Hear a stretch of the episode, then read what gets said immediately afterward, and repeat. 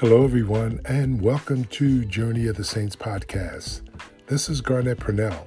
I'm a lay pastoral minister with the Catholic Church and president of the Saint Vincent de Paul Society at Saint Cecilia's Parish in Columbus, Ohio. Today, I want to share with you a brief story about one of the saints of the Catholic Church. Today's saint is Saint Rosalia, episode 279. Saint Rosalia was born in the year 1130 AD to wealthy and noble parents who were Cinnabal, Lord of Quisinquina, and Lady Rosi. The family were descendants of Charlemagne, who migrated to Sicily. At an early age, Rosalia had a strong desire to follow the teachings of Christianity. To follow her desire, she gave up her wealth to follow him and live a life of solitude as a hermitess.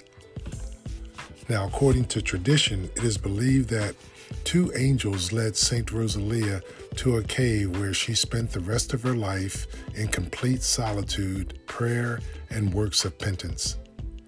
On the cave wall, she wrote, "I, Rosalia, daughter of Cinnabal, Lord of Roses, and Quisinquina, have taken the resolution to live in this cave for the love of my Lord Jesus Christ."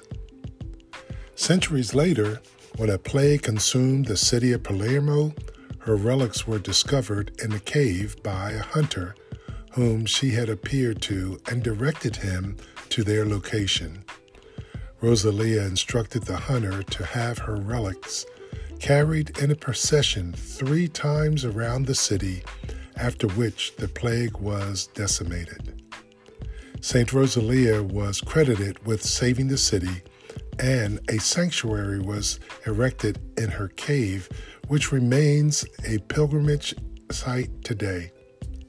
Saint Rosalia is the patron saint of Palermo and Sicily. Her feast day is September 4th.